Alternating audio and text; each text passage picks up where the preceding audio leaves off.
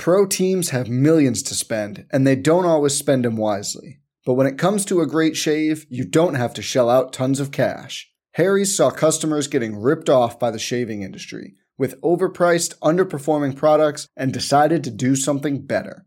They found their own way to make beautifully designed razors for a fraction of the price of the other big brands, so you never wonder if you overpaid. Harry's shaving products look great, and the weighted handle makes shaving feel great too. I like to keep my beard neat, and Harry's always leaves me with a smooth yet crisp shave. Harry's quality is top notch, thanks to German engineered blades made in their own factory that stay sharp longer. You can get a five blade razor, weighted handle, foaming shave gel, and a travel cover for just three bucks at harrys.com slash bluewire. And Harry's has the highest customer satisfaction in the shaving industry, plus a convenient subscription option that you can cancel at any time. Getting the best doesn't mean spending the most when you shave with Harry's. Get started with a $13 trial set for just $3 at harrys.com slash bluewire. That's harrys.com slash bluewire for a $3 trial set. Good luck with the most beautiful game. Do us proud. Red alert! They're up and running again.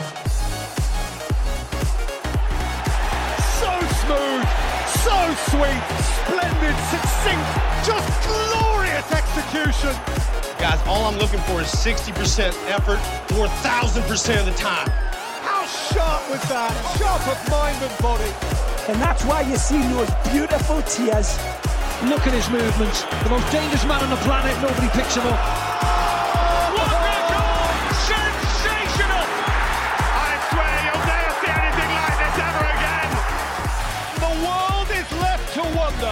Wide-eyed, thrilled, bemused.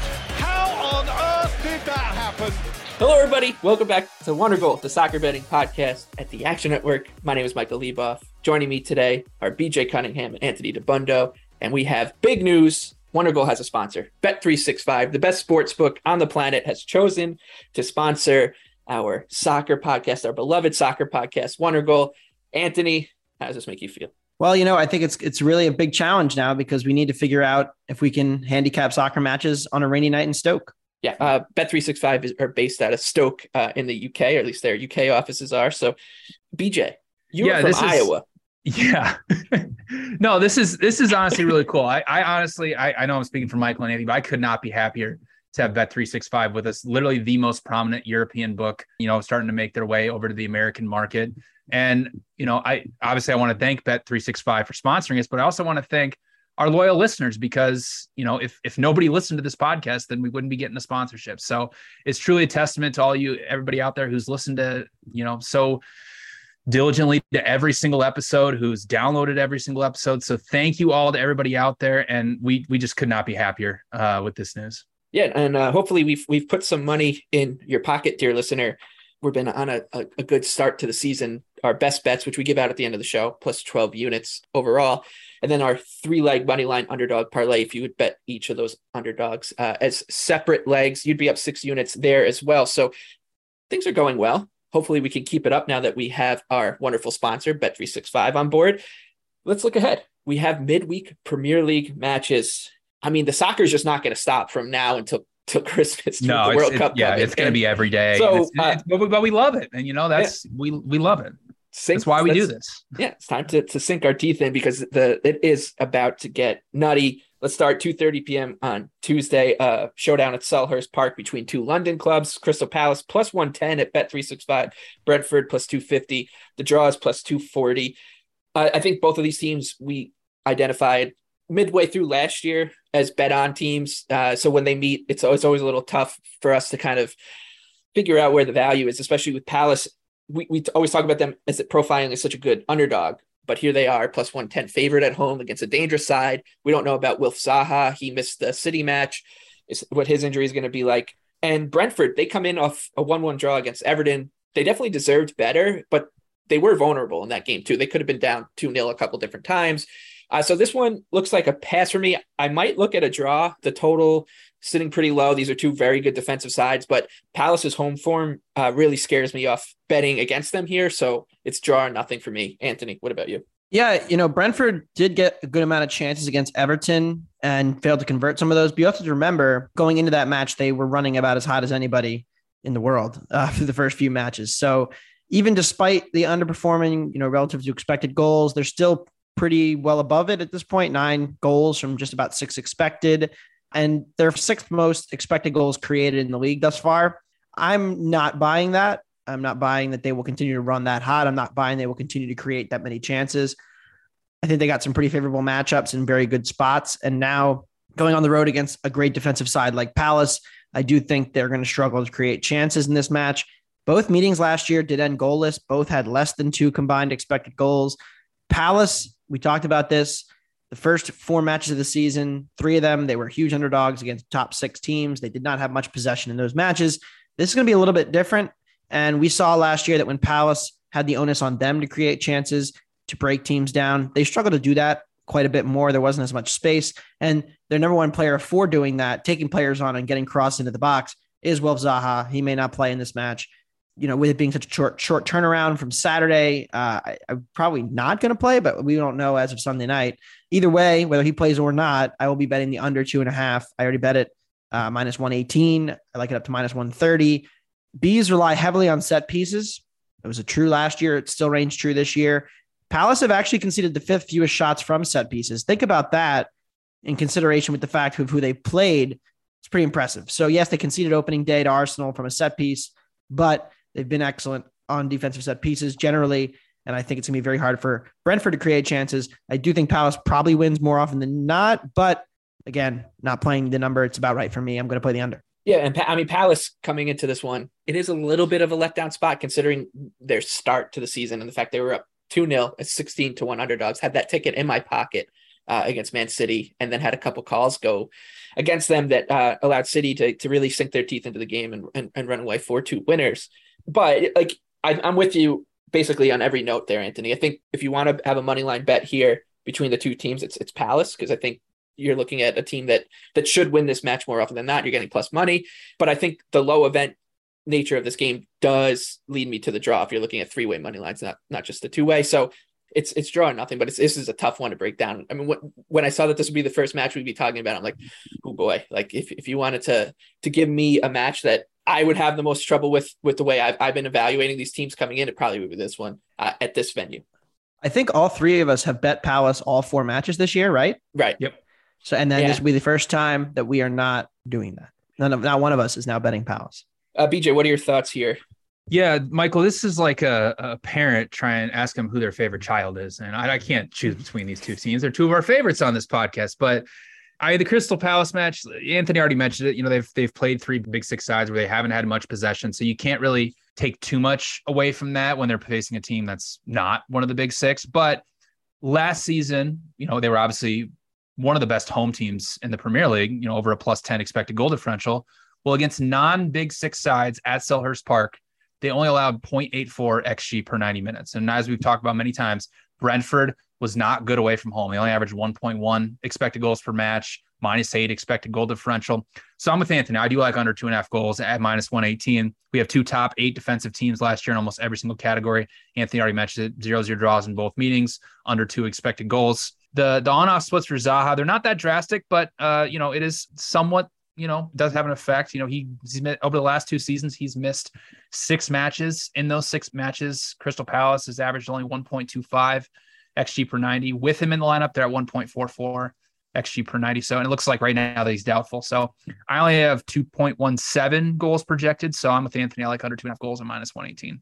All right, let's stay in London then. Uh, another 2:30 p.m. kickoff on Tuesday at Craven Cottage. Fulham plus 230 hosting Red Hot Brighton and Hove Albion plus 125 road favorites at Bet365. The draw here is plus 230. Both of these teams were impressive, I think, over the weekend. One of them won, one of them lost. Fulham they gave Arsenal everything that they had, right? Like I mean, that was that was not an, an easy time for Arsenal. They they did, if you look at the XG, like it it looks like it should have been like a walk away win for Arsenal but Fulham have, have shown like they are. We talked about this in the last episode that when a team is all pulling in the same direction, when a team is galvanized, when when you're looking at uh, you know the effort that that Mitrovic is is putting in, or, or the two guys in the midfield, uh, Palhinha and, and Pereira, like the rest of the team is going to come around to that. So Fulham to me still remains uh and, and I changed my tune from before the season where I thought that I was this was not going to be a good team. This is a team that I I, I still want to buy, but doing so against Brighton, trying to step in front of this train right now is not something I want to do. They are in form. Pascal Gross, I mean, is he going to be the PFA player of the year? Looks like he might be with the way he's been playing. Uh, BJ, what are your thoughts here? Seagulls and Cottagers. Yeah, I like both teams to score no at plus 110. So Fulham, they've had a pretty difficult schedule, much like Crystal Palace to start the season. They've had to face both Liverpool and Arsenal in their first four matches. They've only created about three expected goals from open play. They've only held 35.5% possession on average, only 25 box entries. So not really that, you know, stellar offensive performances. Now they have to go up against a Brighton side that defensively has been really, really good. Only 2.4 XG allowed from open play, only three big scoring chances allowed, and have allowed the third fewest shots from inside the penalty area. But this is a type of match similar for Brighton, similar to the Newcastle and Leeds type matches where Brighton can just dominate possession and pin their opponent inside the final third for a majority of the 90 minutes. I mean, so far through their first four matches, Brighton has the fifth most touches in the opponent's attacking area, and they've outtouched their opponents 111 to 85 in the penalty area. So I struggle to see how Fulham is not just going to, you know, sit back and basically look to counter. Well, Brighton's really, really good at thwarting any type of counter because they're an incredible pressing teams. But Fulham, if you go before the Arsenal match, you know, they, if you look at the rolling XG uh, over the, the Arsenal and Fulham match, I mean, Arsenal right at the Odegaard goal, they only had 0.7 XG. And then I obviously created a, a, flurry of chances towards the end, but Fulham was really, really good defensively for large shares of that match.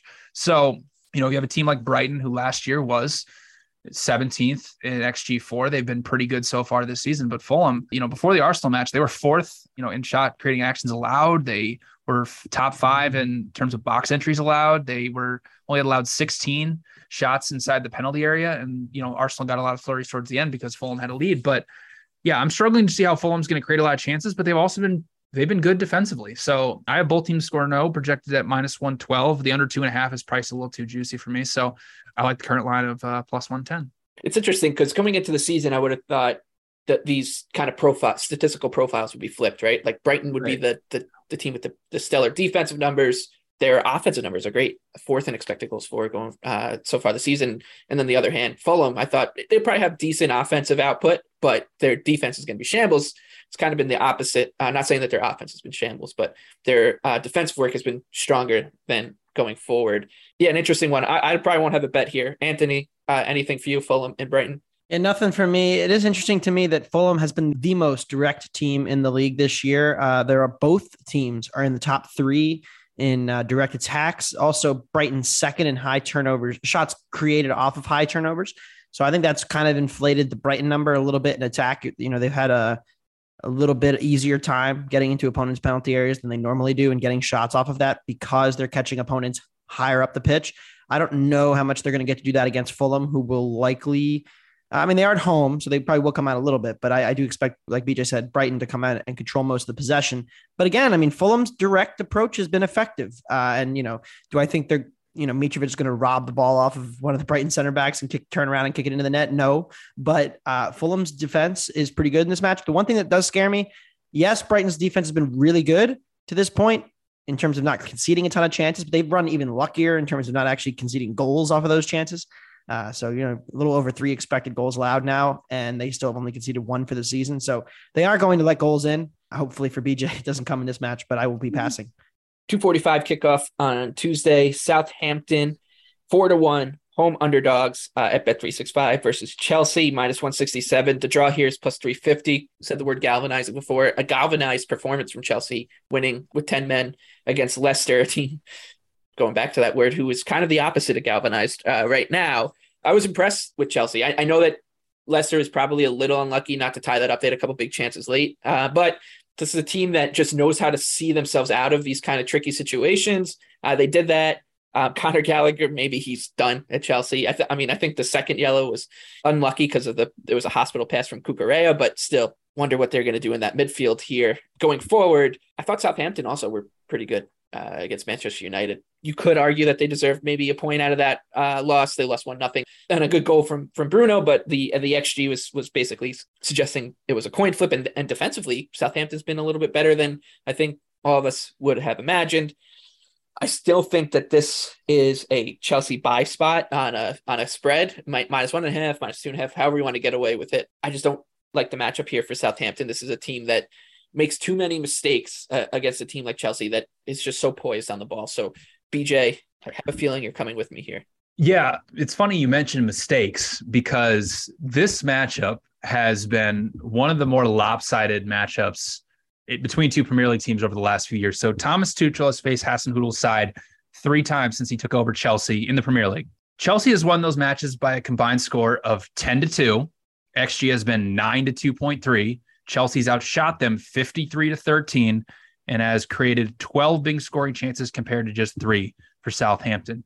And what it has to do with is the fact that Southampton playing this frenetic pressing style, taking a lot of chances, while Chelsea was second in the Premier League in offensive passes for defensive action and pressure success rate allowed last season. So I am going to take a little bit of a risk here, or not really a risk, but I'm going to take a shot. I'm going to go Chelsea alt spread minus two and a half at plus 450 at bet 365. I've projected Chelsea minus two and a half at a little around 29%. Well, plus 450 is a little over 18%. So I'm actually getting 10% value to take a shot on Chelsea just completely blowing out Southampton for a third time. Yeah, I, I like that actually. I probably and Kovacic is back in the midfield for Chelsea, so that'll help them sure up uh, any of the problems that they had with Gallagher. Yeah, poor Connor.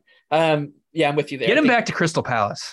Palace, maybe, maybe. I mean, we'll take them uh, over at Everton. Um, but I, I, am with you. I think this this feels like Southampton's the type of team that if, if I'm going to bet against them, especially if I'm laying juice with it's because of the way they press and and the space they leave behind them and the mistakes. If, if everyone's not pressing in unison, it can get ugly real quick. So uh, if you are betting against Southampton, it usually does behoove you to to go with a blowout, although it didn't pay off last week. Uh, Anthony, what do you have here for Saints and Blues?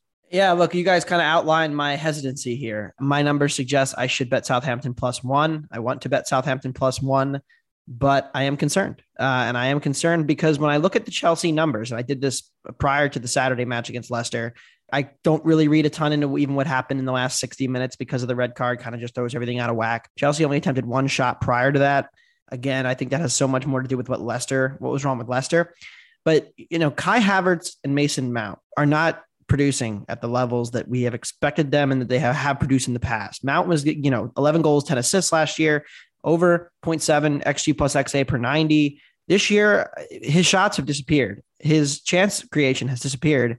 Havertz, you know, he's under two tenths of a goal per or XG per 90 through, you know, four matches. So I know the minute I, I go to fade Chelsea here, they're going to find their form, right? And they're going to rebound to the players that we know they are. And that's what, that's what kind of scares me here. But you know, we've kind of talked, I've talked about this on past episodes, and I'm like, okay, well, what, what's the missing link here for Chelsea? I don't know that Southampton is is going like to just solve their problems because a lot of what happened in the meeting in the 7 0 thrashing last year that really inflates a lot of the numbers BJ was talking about was Werner causing a ton of problems and behind. I don't know that they have that. Maybe, you know, like Raz, I guess, but I think Southampton's midfield continues to be extremely underrated. You look at the numbers, every game they play, whether they played Spurs opening week, United last week, Leeds second week of the season, like they're playing even or outplaying in the Leicester match the midfield. They just lose in the boxes. And um, Chelsea's performance in the attacking box just scares me right now. And so I lean toward the Saints, uh, but I, I will see if I end up betting. I'm going to make that a game time decision as I wait to see how the market settles. And if Kovacic and Jorginho is good enough, so I, you know, I'm not too worried about the Chelsea midfield. Uh, but there's no depth there, and Kovacic hasn't played really this season, so you know there could be some issues for Chelsea with Kanté and now Gallagher out. Some Ruben Loftus Cheek in the midfield or something. I, I don't love that. Uh, the headliner on Tuesday and the entire midweek slate, perhaps the game of the year. Leeds United plus 115 favorites at Bet365, hosting Everton plus 230, the draw plus 250, the Neal Maupay revolution gets underway. Most likely, he comes over from Brighton to put up what eight xG and, and three goals on the season for Frank Lampard and the Toffees. But the thing here is the shape should just improve immensely. You're playing, they were playing Dwight McNeil as the focal point of their attack the last couple weeks, him or Gordon kind of like switching on and off. That's not going to work. They needed a center forward. They got one that should put everybody in the right spot, which I think actually should just help this team be able to play through the lines and defend better because they were not defending well against Brentford last week. I think this is a decent spot for the Toffees. I think this line is going to move towards Leeds United uh, as we get closer to the game as well. So you might be able to get a bigger number, but I'll be on Everton here, buying low and hoping that the arrival of, of Maupay just at least, like I said, puts takes all the, the square pegs and puts them in square holes because it's not been like that to start the season for this team. BJ, your thoughts here? Yeah, this is a pass for me. I mean, I have this projected pretty close to what the market is. I, it's you know, it's funny, Michael, because this is, I think this was Frank Lampard's first match in charge under Everton last year when they beat Leeds 3 nothing. It was his first Premier League win, I believe. Yeah. Yep. I mean, Everton, they've been, I think dull is the word I would use. Uh, just not much attacking threat. I mean, yes, they they create, you know, one expected goal against Brentford. They get a goal. That's great. But I mean, Brentford created just a flurry of chances towards the end. And we've talked about it quite a bit, but Everton, last year, and even it's been a big problem this year, is they just can't play through pressure. So how's that really going to work against a Leeds side under Marsh that's been pressing close to just as frenetic as they did under Bielsa? Now it's been a little more structured, a little more team pressing, but yeah, for me this is a pass. I have Leeds projected at plus one thirteen, so I'm right on where the market is. Uh, was looking maybe at a total because I do have three goals projected, so maybe if the over comes down a little bit, I'll I'll play an over. Anthony, uh, what are your thoughts here? I think you're a little bit higher on, on Leeds uh, than the market, and you have no love for Everton. No, I don't really love this match. I, I, I do love Everton uh, just because of how how happy they make you. Um, but you know, I think this is interesting because Leeds like the quick vertical attack, right? You know, win the ball, one pass forward, two pass forward, break the lines, extreme vertical. That's their way of attacking. Pro teams have millions to spend, and they don't always spend them wisely. But when it comes to a great shave, you don't have to shell out tons of cash. Harry's saw customers getting ripped off by the shaving industry with overpriced, underperforming products and decided to do something better. They found their own way to make beautifully designed razors for a fraction of the price of the other big brands, so you never wonder if you overpaid. Harry's shaving products look great, and the weighted handle makes shaving feel great too. I like to keep my beard neat and Harry's always leaves me with a smooth yet crisp shave. Harry's quality is top notch, thanks to German engineered blades made in their own factory that stay sharp longer. You can get a five blade razor, weighted handle, foaming shave gel, and a travel cover for just three bucks at harrys.com slash bluewire. And Harry's has the highest customer satisfaction in the shaving industry, plus a convenient subscription option that you can cancel at any time. Getting the best doesn't mean spending the most when you shave with Harry's. Get started with a $13 trial set for just $3 at harrys.com slash bluewire. That's harrys.com slash bluewire for a $3 trial set. You ready? Showtime. On May 3rd, summer starts with The Fall Guy. Let's do it later. Let's drink a spicy margarita. Make some bad decisions. Yes. Audiences are falling in love with the most entertaining film of the year. Fall guy. Fall guy. Fall guy. That's what the poster said. See Ryan Gosling and Emily Blunt in the movie critics say exists to make you happy. Trying to make it out? Nope. Because I don't either. It's not what I'm into right now. What are you into? Talking. Yeah. the Fall Guy. Only in theaters May 3rd. Rated PG-13. But they haven't really played a team that's going to really sit deep all season. Uh, and so, you know, they get Southampton, that's just like a pressing, manic, back and forth, high lines, you know, 20 yards between the defensive lines kind of match, right? And then they play Brighton, who dominates the possession. They can't really get out of their own half. They're they're getting pressed themselves. They play Wolves, you know, who kind of pressed, but like, yeah, they're not really sitting deep either. So all the Leeds matches this year have kind of been different than this one, where I think Everton has committed to this lower block. Uh, and I think Leeds are going to have some struggles breaking that down uh, because they're not going to get to so easily connect their vertical passes. And I think they are vulnerable the other way. Uh, that was the biggest problem with Leipzig last year was they they were bad as a favorite in the, in the Bundesliga because they would get overexposed and they would get over committing and then one ball, one pass, and somebody's in behind them, right? And they haven't had that opportunity yet because they are a lower table team, but they do kind of risk that here. So if I like Everton, I, I don't hate a look on them actually from a matchup point of view.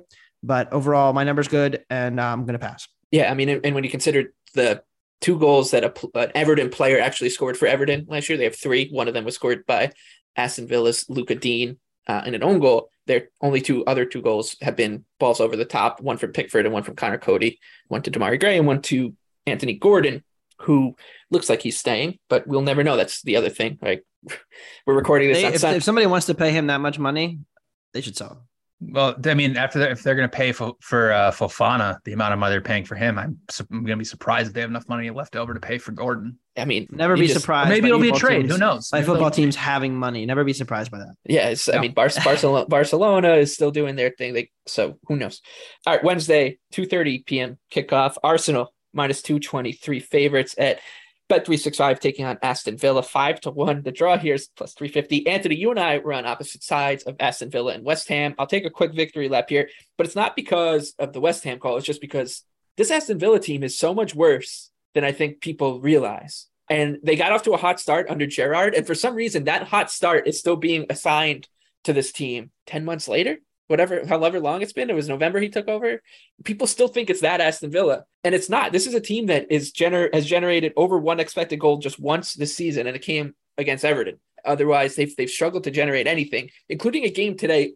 It's not a must-win game when they played west ham today but the, the onus was on aston villa to win at home against a, a team that had scored zero goals and had won zero points to start the season and they couldn't do it they just couldn't break them down. They they created 0.3 expected goals according to Only Understat. allowed point. Only allowed point three.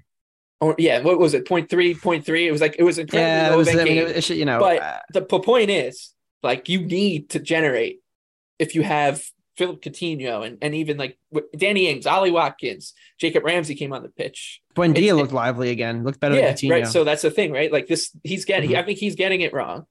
And this is a spot where I'd almost 100 times out of 100 would be looking to bet the underdog against a team like Arsenal, who's just running away. yeah, you just made the case for Aston Villa, by the way. Right. I don't know. Yeah. like- so it's like this is this is a team that I, I really want to bet. I like the under more, and I probably will get there on Villa, but boy, have they been bad.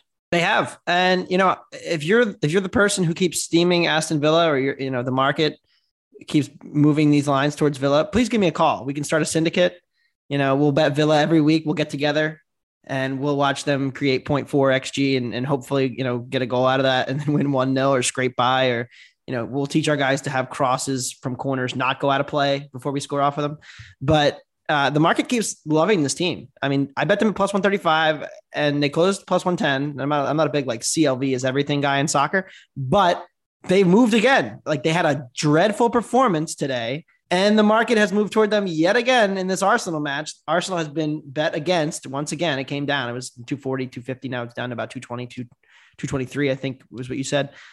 So who are these people and who are they betting Villa and what are they seeing? Right. Because I, still think that it's going to work out. I'm buying in. I'm, I'm saying that eventually they will put this final third possession and turn it into shots. Eventually, like the chain of events that that starts with their decent midfield and ends with their good attackers will connect. But it just it's not happening. Uh, and I think Gerrard deserves criticism for that. I will say that their defense is still very good, though. By the way, uh, that was without their two top center Yeah, backs holding holding West Ham to you know nothing basically a deflected goal um, was was good. So you know, I, I don't have any any bet on this match because it did move down. I wanted to get Villa at a, a flat one point two five. Now it's like minus one thirty, and I have no interest there. So I'm gonna pass. uh, that's that's all I got. I'm very upset. I mean, I we I have I have a Villa top Midlands bet, and it's like not That's still live. Don't not in don't bad give up on shape that. That is- because that is Wolves definitely and, still live. Wolves and Leicester have been worse. So and so Nottingham actually- Forest is awful. So no, that, that bet is stinks. one So, like, one thousand percent alive. They can finish. They could finish 14th, and we could still win that bet. I mean, what if all three of them just get relegated and Yeah. we win by default? Well, one of them's got to stay Well, up, right?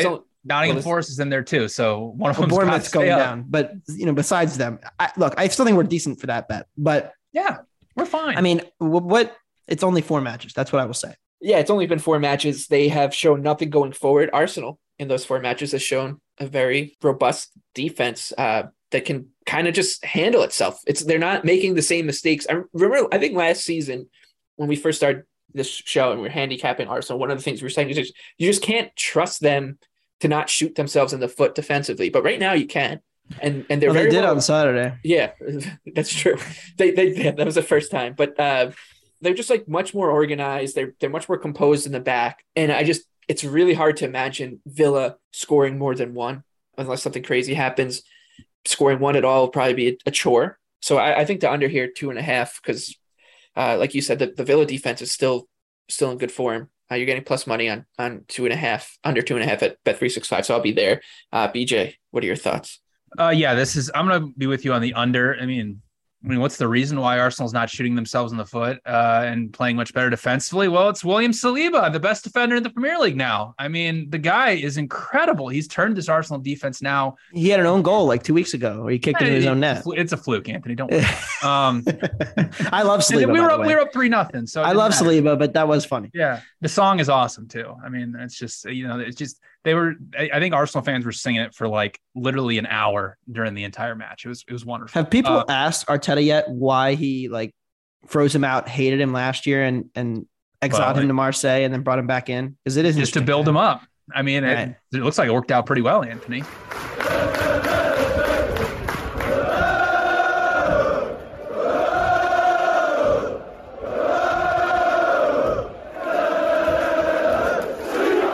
Yeah, I mean, this is this is under two and a half at plus one ten for me. Aston Villa under Gerrard, Michael, uh, averaging one point one xG per ninety minutes. They have created twenty big scoring chances in thirty one matches. And now they're going against an Arsenal defense that has conceded three expected goals in four matches. Now, Arsenal, I, I there will be some offensive offensive regression coming down a little bit. I mean, 11 goals off of 8.6 expected. I mean, it's you know it, it's still early. Gabby Jesus um, is your striker. Yeah, yeah. the schedule the schedule is has the schedule's been, been easy. yeah, kind. I'll, yeah. I'll, I'll be the first one to admit the schedule's been easy, but you know what? Arsenal did what they were supposed to do. They got 12 points in four matches, and they're going to get another three points here. But the thing is, is that the reason I love the under is, you know, even though Diego Carlos and Tyrone Mings are out, that is going to make Aston Villa go back to what they were last year, which was this very counterattacking, like direct attacking type team that sat incredibly deep. And I think that's what's going to happen here again, because if you're without those two starting center backs, well, you're going to have to play more defensive midfielders. You're going to have to play more compact, and you're going to have to protect those two guys. And you can't really play open with the way Arsenal is playing right now. And like I already mentioned against Fulham, I mean, Arsenal up until the Odegaard goal only had 0.7 xG. Like they it wasn't like they were like incredible offensively and were just getting chance after chance. So, and the last thing I'll say is that you know, these two teams played towards the end last season when Gerrard was in charge. It was right after Arsenal lost 2 nothing in the midweek to Liverpool. They went to Villa Park. They won one nothing. Aston Villa created 0.4 xg, had eight shots and 17 touches in the penalty area, which is like what they do every single match. So, uh, yeah. So I'm with you, Michael. Uh, I have 2.3 goals projected, so under two and a half goals at plus 110 at bet 365 is uh, where I'm going. You know, I called Leeds and Everton perhaps the game of the year, but I think this next one might actually be the game of the year. Bournemouth plus 275 hosting Wolverhampton plus 105 the draw plus 240. Anthony, last episode, we talked about Bournemouth, and I believe verbatim your quote was, "There's going to be a time to buy low on this team, but this isn't it." Thank so God now, it wasn't. So now, yes, you were very right about they lost by nine. yeah, maybe maybe your best. It's time. Yeah, it's definitely time. It's it's time. I think all three of us are going to be in on the cherries here, and it's going to be ugly. Yeah, I mean they've conceded 16 goals in uh, in four matches. I mean, and they have a win. That's the best part. They, they, beat did, Aston oh, Villa. and guess what? Their offensive numbers are even worse. They're not in they the beat Aston Villa. Yeah. Have, I mean, look, they have one look. more win than Everton, and it's embarrassing. Look, I mean, let's talk schedules. I mean, they played Arsenal. Right. They played City, Liverpool. They played Manchester City. I mean, those are probably the three best teams in the league to the first three matches. So, yeah, they're one. In, on, they're some would disagree on Liverpool, but Let's they're one to zero. They're one to zero when they don't play a top six team. This team. exactly, and and and they were fine. Like they scored a couple. Of, you know, they scored off a set piece and mostly stymied Villa. Although, what does that even mean anymore? Uh, but you know, all the attacks they played are considerably better, and you're clearly getting a great number here at home. BJ, Michael, where would you rank Wolves in the league out of twenty right now? Just true talent. True talent. Sixteen or 17. yeah, just like yeah. your projections. I mean, if you want to just look at like straight like roster talent, they're probably around like 10th or 11th. If you want no, to go, I'm saying like, uh, sorry, sorry, based on their, you know, where you project based on their performances. Yes. I mean, they're like 16th or 17th. Like they're right. It's, it's and bad. I have them 15th. So, in what earth is the 15th best team a, a road favorite by a half a goal against anybody in the same league as them? And I like, it doesn't make any sense. Uh, I, I'm nowhere near it. I, I make Wolves plus No. 145. Uh, and so, you know, I love Bournemouth plus a half. It's my best bet. We'll talk, we'll talk more about it later, but uh, this market is just crazy. Wolves have not created more than 1.1 expected goals in any match. And Aston Villa was the same favorite on opening day. Think about what the opening day perception was of Villa compared to Bournemouth. Think about what that means Villa Wolves is now. That means you're saying that either Wolves are, you know, right around 10th or that Bournemouth have fallen so far because they lost to the three best teams in the league. I mean, the, the market is crazy here. So give, give me Bournemouth plus a half. Uh, I, I love Oh, it. man. And they'll probably lose because they really are bad, but they're going to get points eventually. So I'm going to be there when it happens. I am all in on this one, plus 275 on the money line uh, at bet 365 for me. Uh, Wolves averaging under one expected goal per game. Do you want to guess how many, according to Understat, how many expected goals Bournemouth has on the season so far? 1.3. It's one point- 1.3, I think. It's like or something 1.1 or between 1.1 and 1.3, depending on what you're looking at. They just lost 9 nothing. They haven't scored in What what better time? three weeks. This is the best time to bet on a team that is the relegation odds on relegation favorite. Boy, is it going to be bad. Get on them, baby. Uh, BJ, what do you have? Yeah, I mean, I'll be joining you guys on the money line, but I'm going to play another bet. I'm going to go back to my patented both teams to score no. I mean, this is at even money. That's crazy. So you mentioned Bournemouth 1.3 expected goals. Well, only 0.8 uh, XG from open play, like in four matches. I understand the schedule's been difficult, but in four matches, they've attempted 21 shots. They have 19 box entries and 40 touches in the opponent's penalty area. Obviously, all those are dead last in the Premier League. 21 But shots Wolves- 19 box entries. Oh my God. So, I know, I know it's bad. But Wolves, I mean, let's talk about them. They're actually, you know what? 3.9 expected goals, and they've only scored twice. So, hey, positive regression, right, for Wolves. Well, they're at like they're at a little over four expected threat. That's 15th in the Premier League. They have 23 shots from inside the opponent's penalty area. The only team that has less than that is their opponent, Bournemouth. Wolves Wolves leads the league in shots from outside the box. They have 28 shots from outside the box. Scored a Uh, hell of a goal this yeah, year. yeah, exactly. for those who don't, for those you know maybe don't know this, but the xG per shot for a shot coming from outside the box is 0.03. I mean, they took 13 shots from outside the box against Tottenham. So, you know, defensively, I mean, they've been all right. Uh, you know, 4.6 non-penalty expected goals in four matches. Only, you know, three and 3.3 of them have been from open play. Um, you know, before Sunday's match against Newcastle. Listen, they against Leeds and against Fulham, they they control 58% possession. So my guess is they're probably going to control a lot of possession. It's probably going to be in their own their own third, and this is just going to be an ugly, ugly Premier League match that I 1000% will have on TV one on Wednesday. So give me both Bournemouth plus 275 and both teams to score no at even money. Let's hope for a Bournemouth one nothing win. He's betting on Jose Sa indirectly. It's just Yeah, of disgrace. course. It's a disgrace. Look how far you've come. Yeah, It's, nothing, uh, nothing, nothing is sacred. if if you wanted to know why this podcast attracted such a wonderful sponsor, it's because look at us talking up Bournemouth Wolves. I mean, look at They're- look at the slate that it's going up against Arsenal versus Villa.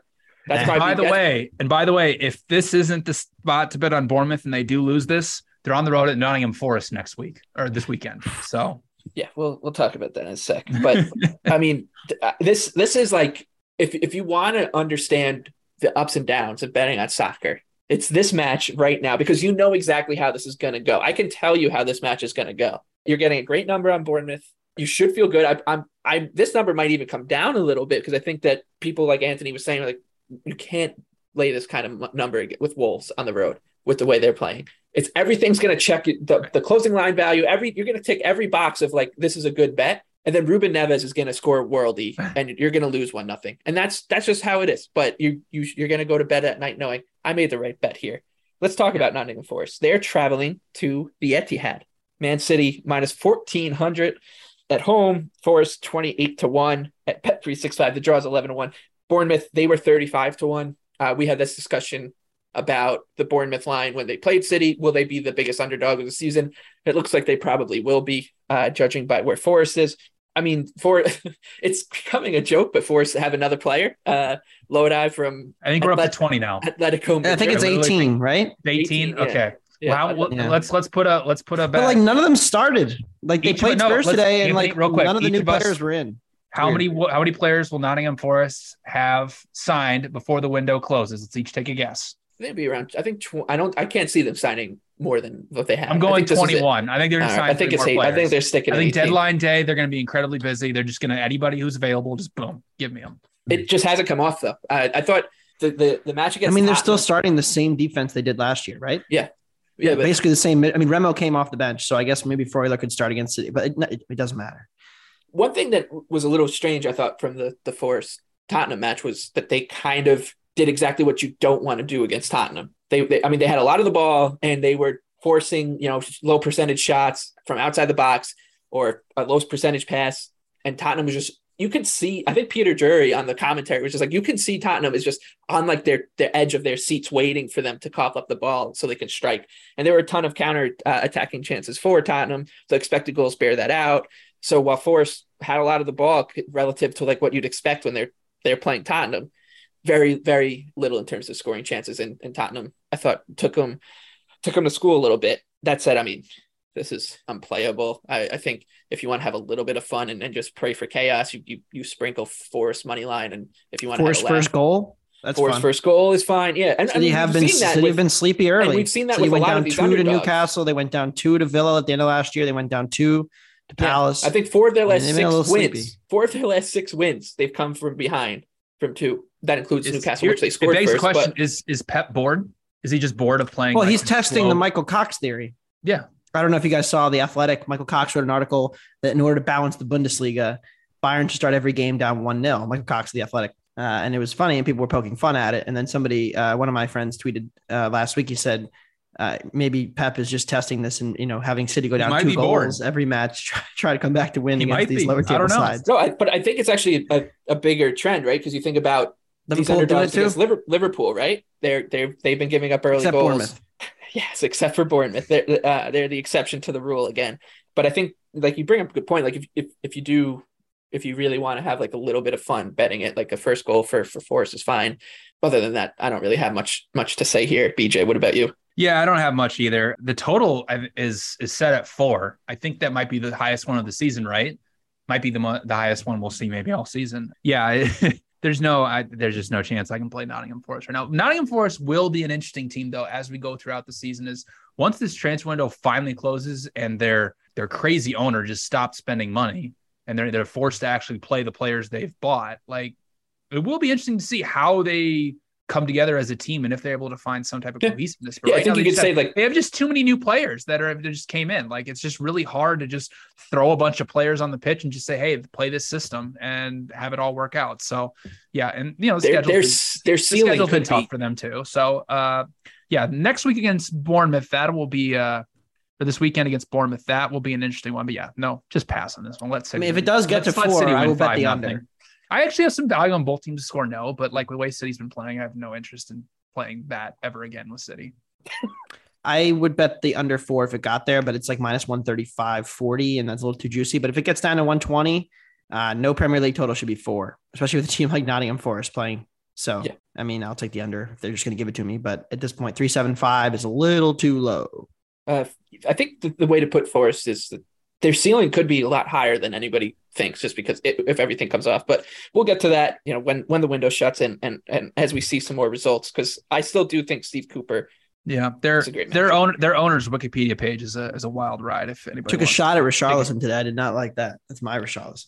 That is your Richarlison. Well, that he deserved that. Speaking of let's- him, let's let's uh, let's let's no, he didn't. He's done that with Everton too. I, don't, I mean, all right, we'll, we'll save that for. I think he would even say other, he deserved other people could talk about that. We're here to talk about the betting. West Ham plus 280. They're hosting Richarlison Spurs minus 110. The draw is plus 280 here at Bet365. West Ham are hilarious right now. It, they just look like a completely different team than what we saw last year when it was like a little bit more like they, they're very high event. They they could win on any on a moment's notice against any team. They could lose against any team.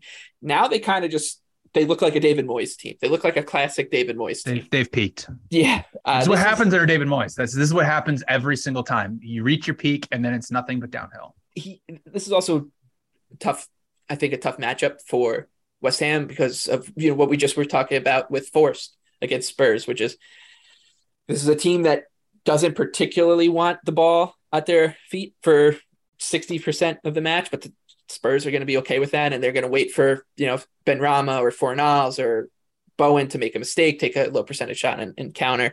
I think West Ham is is probably the play according to the numbers, but the matchup scares me a little bit here. Anthony, talk to us about your Spurs. Yeah, I'm taking West Ham plus a half, minus 110. Uh, I'm a little worried about Spurs. You know, I think there's a balance. There's a balance between what Conte wants, which is okay, you can have the ball in non dangerous areas and you're not going to create many chances off of that. Uh, and we're always going to feel secure defensively despite that. But if you listen to what Conte said post match against Wolves and what he showed on the touchline today against Forest, that has not been the case. And Spurs have defensively teetered and they have gotten very fortunate in the last two matches uh, to not concede. Because, yes, Wolves did take a lot of shots from outside the box, and Forest didn't get a ton of clear, clear scoring opportunities. But there were a lot of opportunities where they could have, and a better attacking team, a more direct attacking team, a team with better attacking players would take advantage of that.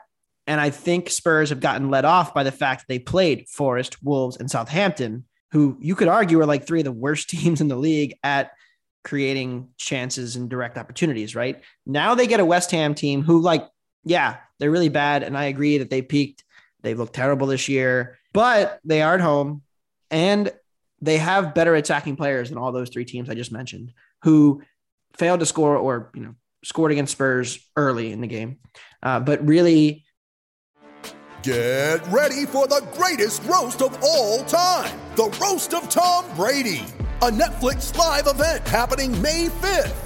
Hosted by Kevin Hart, the seven time world champion gets his cleats held to the fire by famous friends and frenemies on an unforgettable night where everything is fair game. Tune in on May 5th at 5 p.m. Pacific time for the Roast of Tom Brady, live only on Netflix.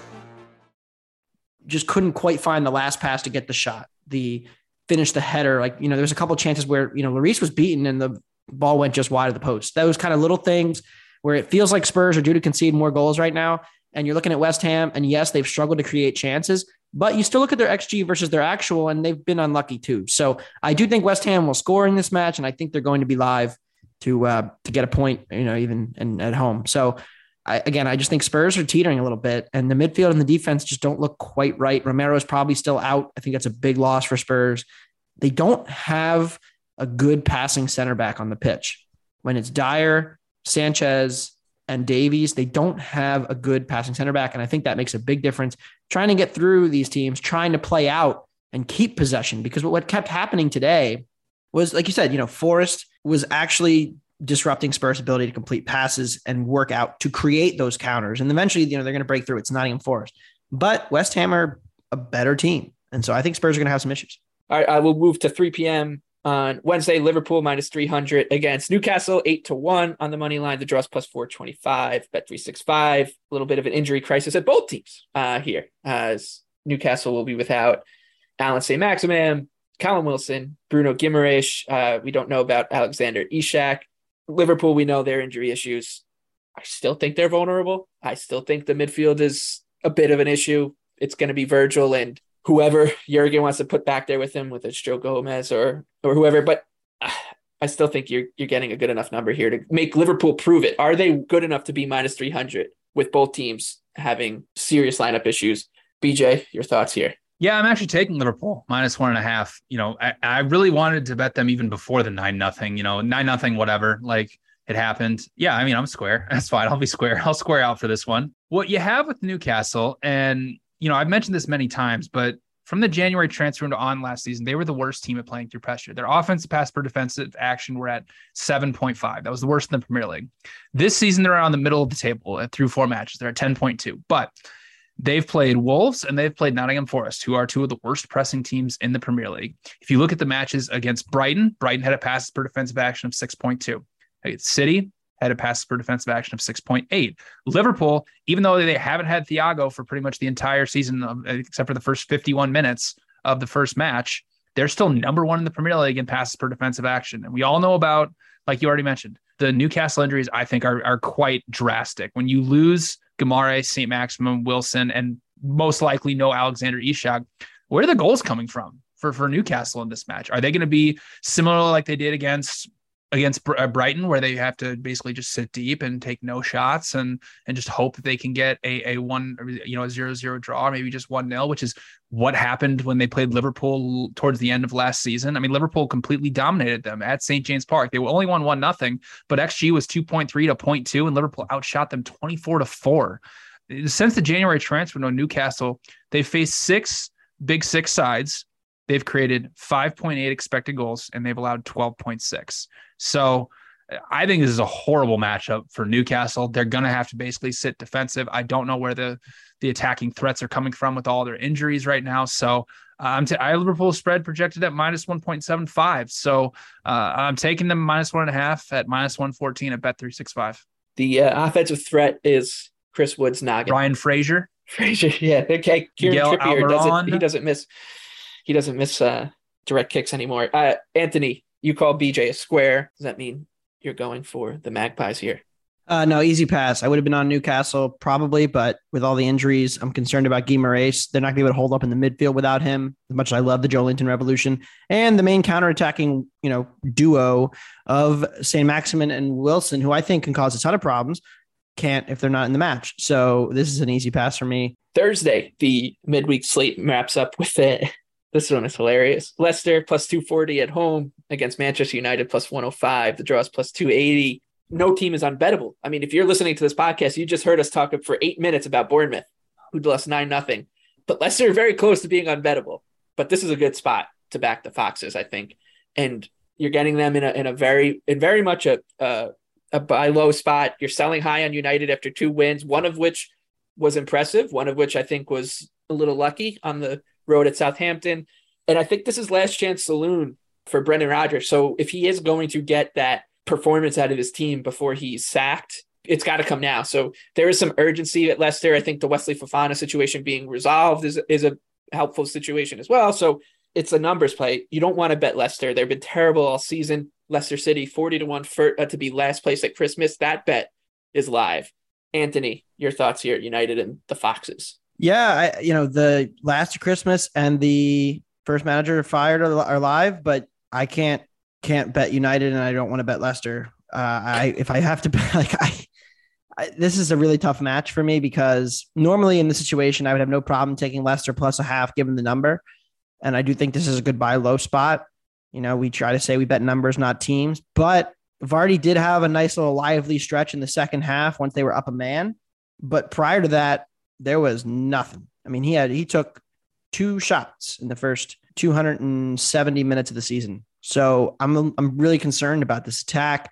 I think United has clearly taken a step forward in its defending. You know, I understand they conceded chances to the to Southampton, but it did feel like they were able to get bodies behind the ball more. Uh, Lisandro Martinez definitely looks like a capable Premier League defender, which I wasn't sure about. You know, when he came over from Ajax. So I think United is turning the corner a little bit.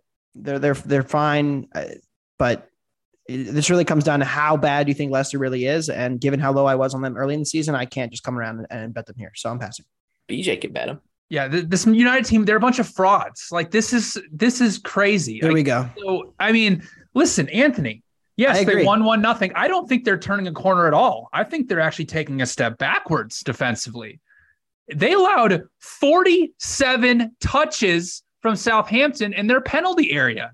That's insane. That's horrible. They're not getting better. They're getting worse. And listen, this is my I have to I mean I've I've yelled about United so many times. I just I feel like I'm repeating myself over and over.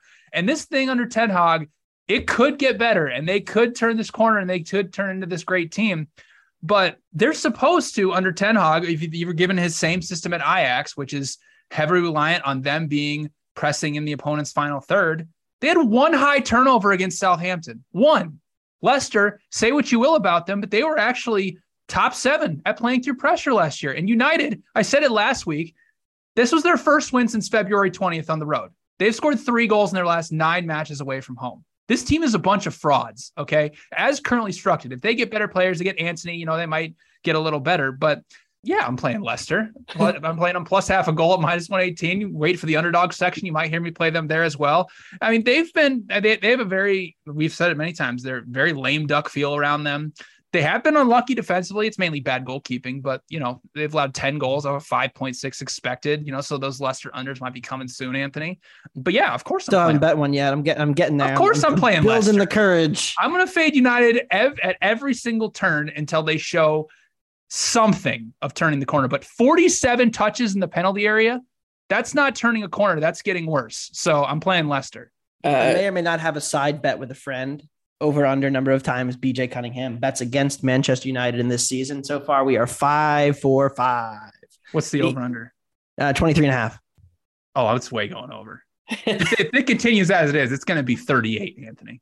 well, well, I mean, here's an interest, interesting thing about the match with Southampton was I think it was Walker Peters towards the end of the, the match, right? Like he he had a, a half volley that that missed the post by like that much. Um, that goes in the conversation. They were only able to hold United, 51% like- possession against Southampton.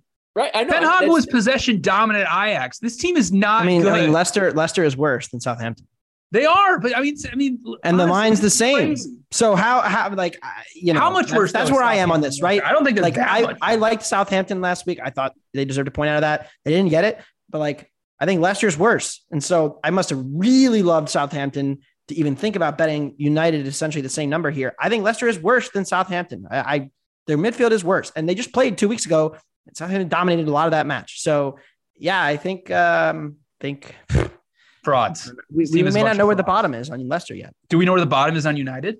Oh, yeah, I think we saw. I think we saw it in week the two. Brentford match is about as bad I think we saw it in week go. I mean, Uh, De Gea kicked it into his own net twice. yeah. So yeah, I think we Maybe. we All might have right. saw- I'll, I'll give you guys that one. Okay. Yeah. I'll give Um, all right, let's move to Serie A. Uh, Serie A on League oh, are both in action. Anthony, what's your favorite bet in uh, Italy? Uh, I like Sampdoria plus a half at home. They just got pasted by Sour Salernitana, and you know, anytime that happens, uh, you know, you got to run and bet them the next match. But really, this this comes down to Lazio, who BJ does it every week. I have not actually faded them this season in any way, shape, or form. But I'm hopping in here. It's a weird midweek spot for them. Huge win against Inter last week at home. Now they're on the road. They are a little bit overvalued. I lean toward the under as well. Uh, but Sampdoria just played Juventus and and had a pretty impressive showing defensively in that match. I think they can uh, keep Lazio at bay here and and you know try to get a one-one draw type thing, or maybe even steal a result. But I, I do think Lazio is overvalued.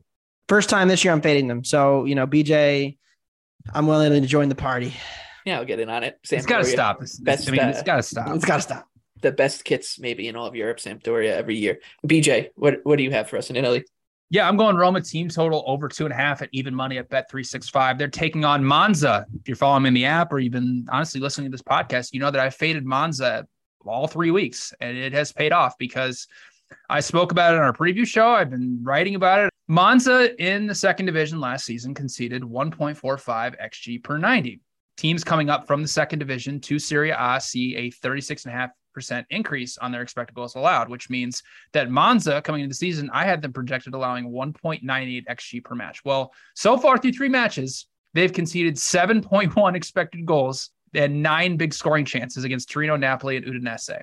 That is horrible. And they are playing really open. Like once they go down, like they're opening up the match and it just becomes full fledged chaos. And they're facing a Roma offense that have played Cremonese, beat them 1 0, created 3.3 expected goals. Beat Salernitana 1 0, created 2.7 expected goals. This is the top five offense from last year, third in big scoring chances. So I'm going to back my guy, Jose Mourinho. And uh, I think this has big time blowout potential. If you want to take an alt spread on Roma too, I, I think that's worth the play as well. For me, this just has blowout written all over it. So Roma team total over two and a half at even money. And that brings us to League. Oh, um, Anthony, you have a play for us in France this week. I didn't last week on the pod, and I ended up betting some Monaco and some Nice to varying degrees of success. Uh, but this week, I do like Strasbourg at home. This is a great buy low on Strasbourg. This is a team I thought had a chance to finish in the top four. I know BJ is also a fan of Strasbourg, uh, but now they're minus 110 at home against Nantes, which, you know, I've faded in two of their three matches to this point. I'm going to fade them again. I continue to think that they are bound for a ton of regression this year, and they have not won a match either. But I do think Strasbourg, they're much better than their even their underlying numbers and their actual performances and results indicate. I think this is a good get right home spot. BJ. I'm going to go Montpellier and Ajaccio under two and a half goals at minus 125. Montpellier just beat Brest 7 nothing today. And those seven goals game. were off of 2.2 expected. So far this season, Montpellier matches have featured 22 goals off of 11.7 expected. So I'm thinking France some regression is going to come at some point, hopefully, and I hope it's going to be in this match. Ajaccio, listen, they've been dealt actually a pretty brutal schedule to start the season. They opened up against uh, Lyon in the opening weekend. They lost 2 1, only allowed 1.5 XG. Then they had to play Lens, only allowed 0.9 XG. Then Rennes, again, only 1.2 XG. And then they just played Lille and only allowed 1.3 XG. So this defense is actually halfway decent. And that's what they were in the second division last year. They only allowed 1.01 XG per 90. So I'm going to bet on some offensive regression from Montpellier. And, uh, you know, from a projection standpoint, I only have, uh, you know, 2.1 goals projected. So uh, I like under two and a half goals, minus 125. All right, uh, that wraps up Serie A and League which brings us to our favorite part of the program, our three leg money line underdog parlay. Like I said before, plus six units if you had bet every underdog individually, a whole lot of pain if you only parlay them uh, like I do.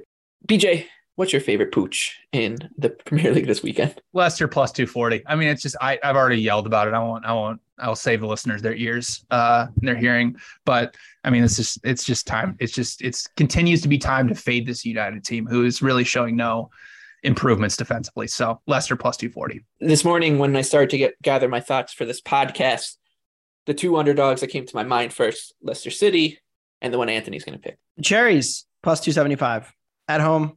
Uh, Wolves are, are too bad to be this big of a favorite on the road against anybody in the Prem. And so I will be on the Cherries at home. A little bit of a sprinkle on the money line. I mean, the enthusiasm Man, is just seeping out of you. That's how much Yeah, fun we're going to know, have betting yes. on Bournemouth. Uh, off we, their we don't have a ton of matches loss. to choose from this week, but look, I love I mean- I love the number. I don't love the team. I love the number. So here I am.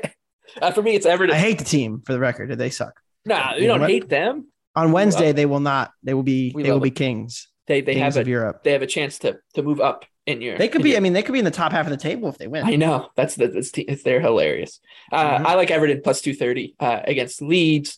I think the matchup suits Everton, who should be getting a, a striker uh, in the lineup for the first time this season in Neal Maupay. All due respect to Salomon Rondon, I should say a Premier League striker. I think that should put everybody in the right spot in their lineup. And like Anthony said before, uh, the matchup could suit uh, Everton here as Leeds could have some trouble breaking down a team that's just going to sit in two low blocks and defend like hell. So give me the Toffees on the road for their first win of the season. All right, uh, let's now wrap it up with our favorite bets in the Premier League in the midweek. Anthony, what's yours? Bournemouth plus a half at home, minus 130. And I just talked about it in the money line segment. I just talked about it earlier on the show. This really comes down to the fact that on opening day of the season, Aston Villa was projected to be a top 10 team, and they were about this number on the road at Bournemouth. Three weeks later, Wolves, who are projected to be in the bottom six, are now the same number against Bournemouth. A lot of that comes from Bournemouth looking really, really bad against top three teams. And look, that matters, right? You have to downgrade Bournemouth off of those three performances where they got absolutely destroyed. But they did look competent in the match against Villa. And Wolves have not created more than 1.1 expected goals in any match. So I'm fading Wolves. I'm taking Bournemouth at home plus a half. Uh, my favorite bet this week is the Arsenal Aston Villa under two and a half at plus 110. Aston Villa have created 1.06 expected goals on average this season. And if you take out the Everton match, it slashes in basically in half. That was the only time uh, that they put up even close to a respectable number. They're coming off a match where they created 0.3 expected goals at home against West Ham. And the teams they've played are, I mean, this, we were talking about a lot of early schedule stuff. Bournemouth, Everton, Palace, and West Ham. And you're putting up these kind of offensive numbers against those four when you're going to take, now you're going to take on one of the best early season defenses that we've seen in the Premier League this season in Arsenal. I think this has all the recipes for a 2 nothing win for Arsenal and we'll keep this game under the total. So give me the under plus money plus 110 at Bet365. BJ, what's your favorite bet? I'm gonna go Bournemouth, Wolves. Both teams have scored no at even money. Uh, Bournemouth, Anthony already mentioned that this team has been horrific offensively. Granted, they've played a really tough schedule. They've had to play Arsenal, they've had to play City, and they've had to play Liverpool. But in their first four matches, they've created 0.8 xG from open play. They have 21 shots and only 19 box entries. That is pathetic. But Wolves hasn't been much better. Only 3.9 expected goals for them, only 4.4 expected threat. and they only have 23 shots from inside the penalty area. The only team in the Premier League that has less than that well, is their opponent, Bournemouth. They've had Wolves has 28 shots from outside the box that leads the Premier League. So they're just getting a ton of low quality chances right now. I mean, defensively, Wolves has been okay though, a lot better than they were last year. You know, only 3.3 expected goals allowed from open play before the Newcastle match on Sunday, and Wolves was able to hold 58% possession against both Leeds and Fulham. So I'm assuming they're going to control a lot of the possession here. I feel like this is going to be a very boring type of match that will hopefully end in a Bournemouth one nothing win. But I like both teams to score score no at even money. Uh, that wraps up this midweek episode of Wondergoal, the soccer betting podcast from the Action Network, now presented to you by Bet365 for Anthony Dabbundo, for BJ Cunningham. I'm Michael Leboff. We wish you the best of luck with all your bets during the midweek, except if you're betting against Bournemouth. Up the cherries.